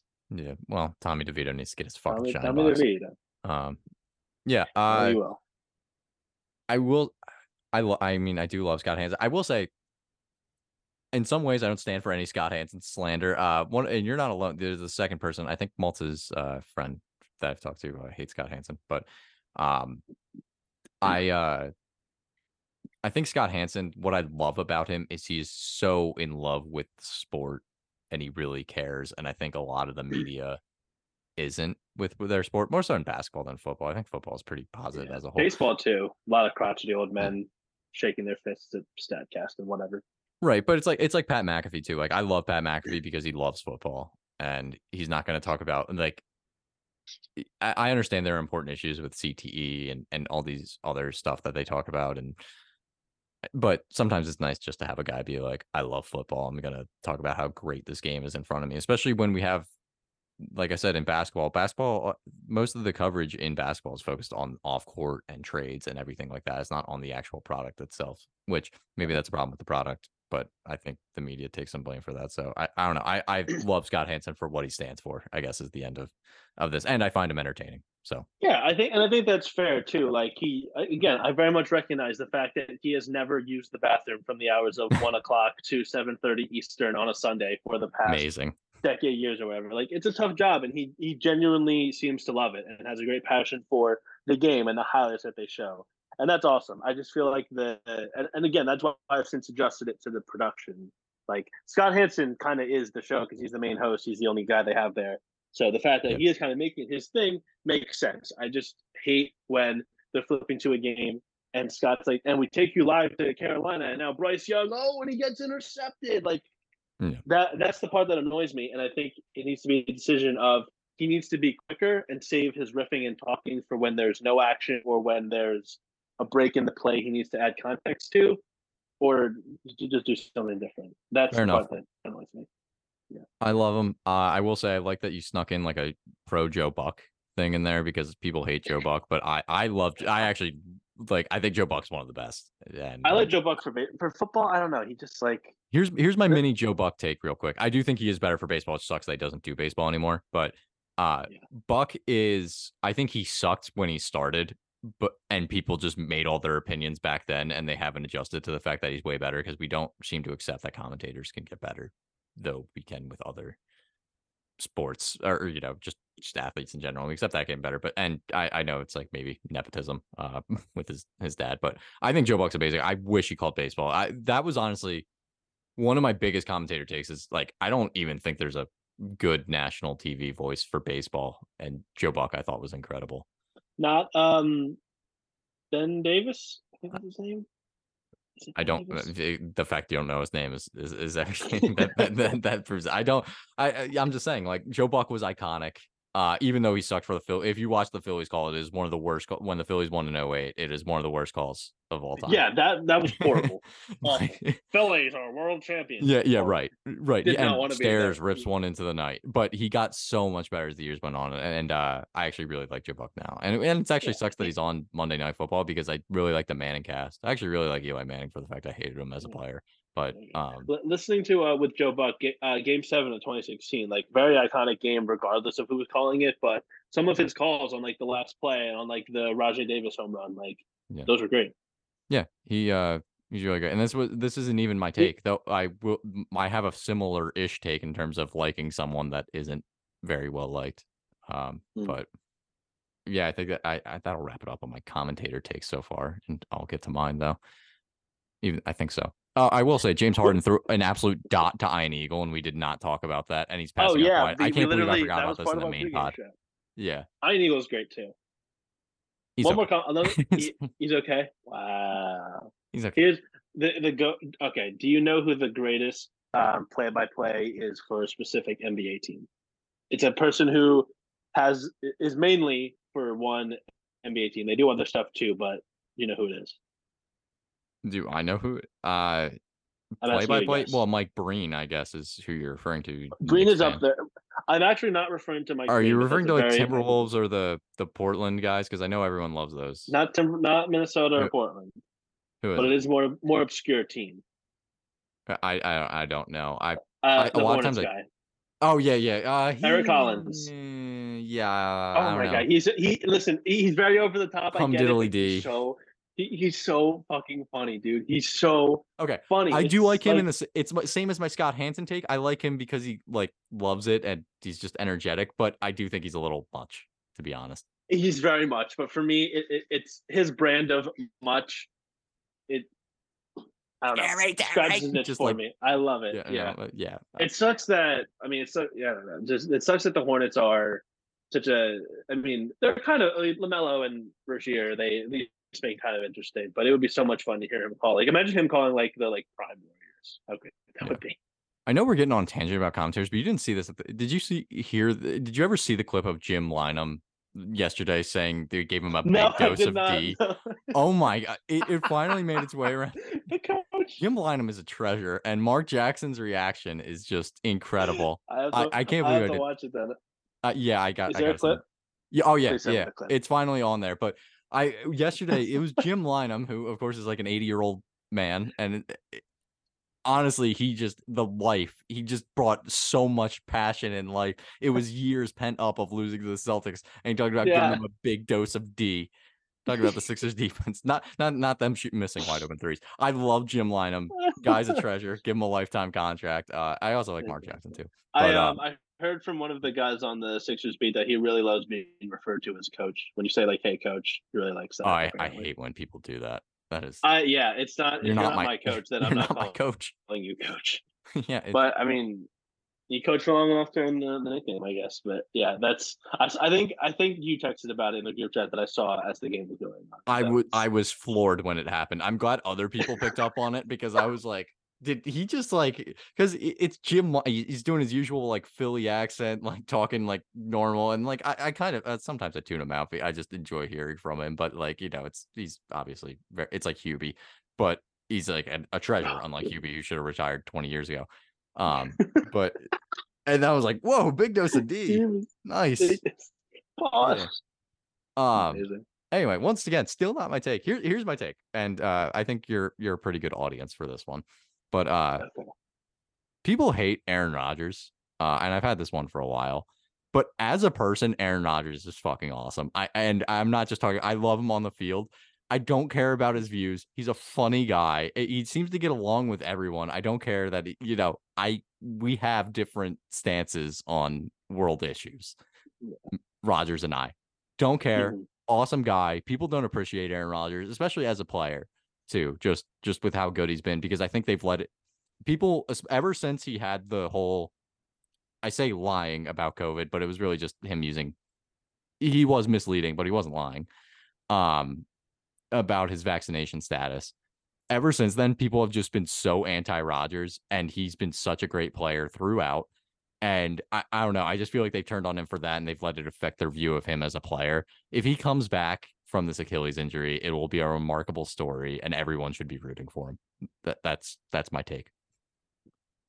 Interesting. I respect it. He he's a very funny, interesting guy. He, he, I mean, he's at the point where some of his takes are so delusional that they're like funny to laugh at. And again, like when the when the first when he first made his opinions about you know the COVID and the vaccine stuff known, it was like, what the fuck is wrong with this guy? And I guess over time, once like you just kind of accept that someone has that viewpoint. Eventually, it gets funny to laugh at the reality that they live in. Calling Travis Kelce Mr. Pfizer and like continuing to be that was uncalled like, for, biggest, to be honest. Right to, to being like the biggest hater of Anthony Fauci still to this day. Yeah, uh, is it's fun. I see where you're coming from, and I do agree. Like obviously, great talent. Um, be very interesting to see um if he comes back from this injury. Super old, so I doubt it. But yeah. I just think as a guy though, I like all of his teammates tend to love him. I, I, I you know, and even Jordan Love, he was mentoring him throughout uh, because he had that bad experience with Favre. Like he seems like a mm-hmm. great teammate and just someone. He seems like a great teammate. He's on McAfee all the time. He's willing to give his time for the media, even if it's McAfee, which is a little different media. But and, and I love that. That wasn't a shot at Pat McAfee. It's just undeniably different than than everyone else. And it's just former players. But like, I don't know, more athletes honestly should be like Aaron Rodgers.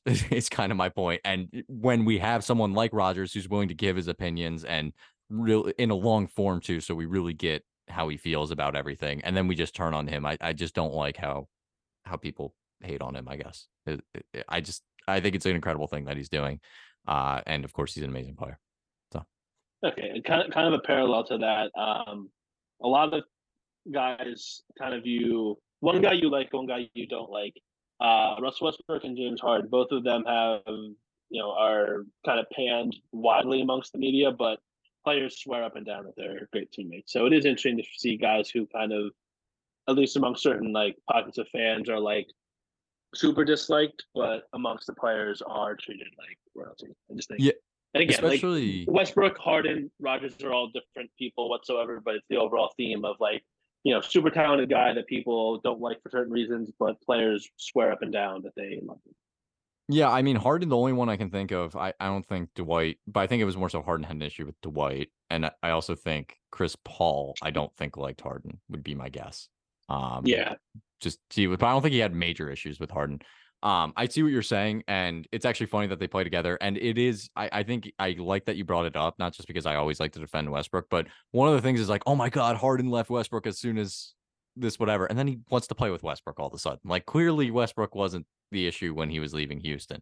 It was yeah. the entirety of Houston. It was Tillman Fertitta. Right.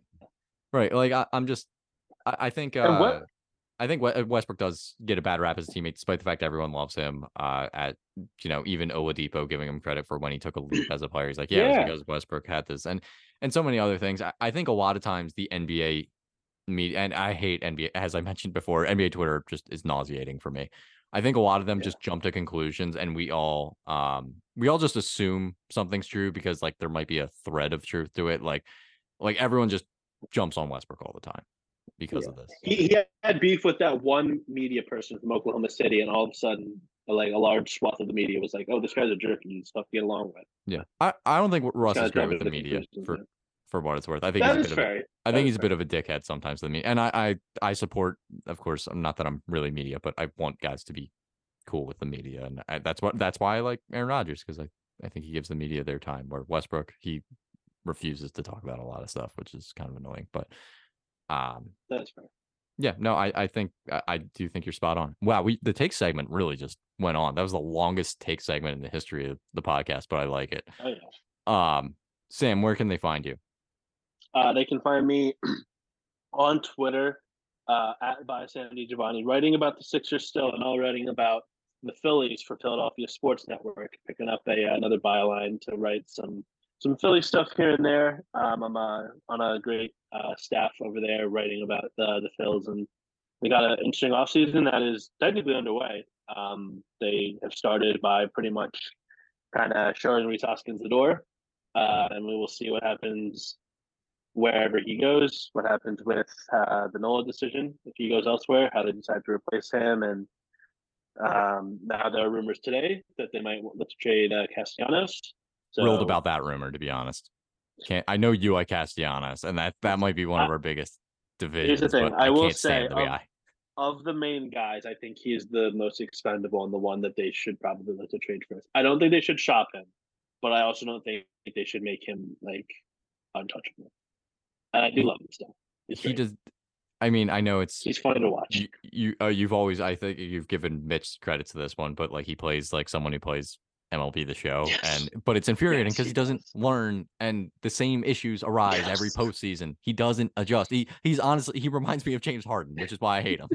he looks like I knew you. He I looks like he doesn't give a fuck during the game. He sucks in the postseason, and like I don't know, he just like is kind of like a uh, oh, and honestly, players it kind of goes to what you were saying. Players stand by him, but he, he comes off as like douchey yeah. I don't. I I I, he, I he, he does kind of come off like he he he does come off like that, but I don't think it's him being pompous or him being a dick on purpose. I think he's just such like a matter of fact, like frank yeah, guy that he's just so like blunt, and he's just like that's just the way he is. Um, no, I agree, and and by the, all means, you can, the, you him and Liam Castellanos is is great. That stuff's awesome. So yeah, yeah. seems like a good guy in that way, but I don't know. He just comes across as douchey. For, I, I don't care about them as as people. A lot of the Phillies people I would not get along with, uh, to be honest. But in like he is uh, I I can't I can't stand him. I I want him gone so badly. Uh Rhys is a little like I didn't love Rhys necessarily when he, when he was playing. I mean, he was yeah. But I like the idea of bringing him back on a rental for cheap and then playing leaving Bryce in the outfield. So it kind of sucks that they ruled that out. And then I think Noah's just going to get overpaid. Would be my guess. So Yeah, I think he's gonna go to uh St. Louis. yeah, I guess Philly's getting Snell. Hopefully, I, I would be my pivot. I think so. That would be interesting because like Yamamoto would be interesting. I I feel like the trade market has better guys to offer. The the Brewers are apparently open for business, so one of those guys, maybe Dylan Cease. Um, we will see what happens. there, He but, scares me a little bit, but I would definitely be interested. I just don't know what his price would be. But Yeah, Uh, probably pretty high, but Yeah. we'll see. I don't know. Well, you'll write about all this, so but uh, that's very exciting. Uh, you know, of course, lifelong Phillies fan, so it's cool that you can actually write about a team that you had. You know, I, I you've gone through all the trials and tribulations between Bobby Abreu, Jim Thome. You know, when you were just, you know, sitting there and being a Phillies fan. Uh, but uh, Always through and through. right, I, and I, you know, I feel you. You know, uh, Scott Rolen trade request was really hard on both of us. I know when we were young lads. Uh, Bring me back to 08, man. Bring me back to 08. Right. I did um, dead ass. If I can find the picture, I dressed up as Cole Hamels for Halloween in first grade. Wow, look at you. All right. Well, if I can know, find that picture, I will look for it. But I swear, I'll find Yeah. it. the last minute of that pod was of this pod right there was strictly for Nick Ciotto. Um anyway, Oh, uh Hi, Nick. but yes, uh The other Nicky C that we know and love. right. Yeah. Um right, of course. Not Nick Castellanos though. Um all right. Yeah, Uh you can find me on Will Kofron on all social medias. Thank you for listening. Uh I can't believe some of the hardened stuff I, I left in between there. Uh guy refused to shoot catch and shoot threes and whatever. Uh but I, I've spoken about it forever. Uh, I'm enjoying watching the Clippers suck. You find me on Will Kofron on all social medias. Thank you for listening. Until next time, this was an unhinged take segment, so I hope you stuck Let's go. around.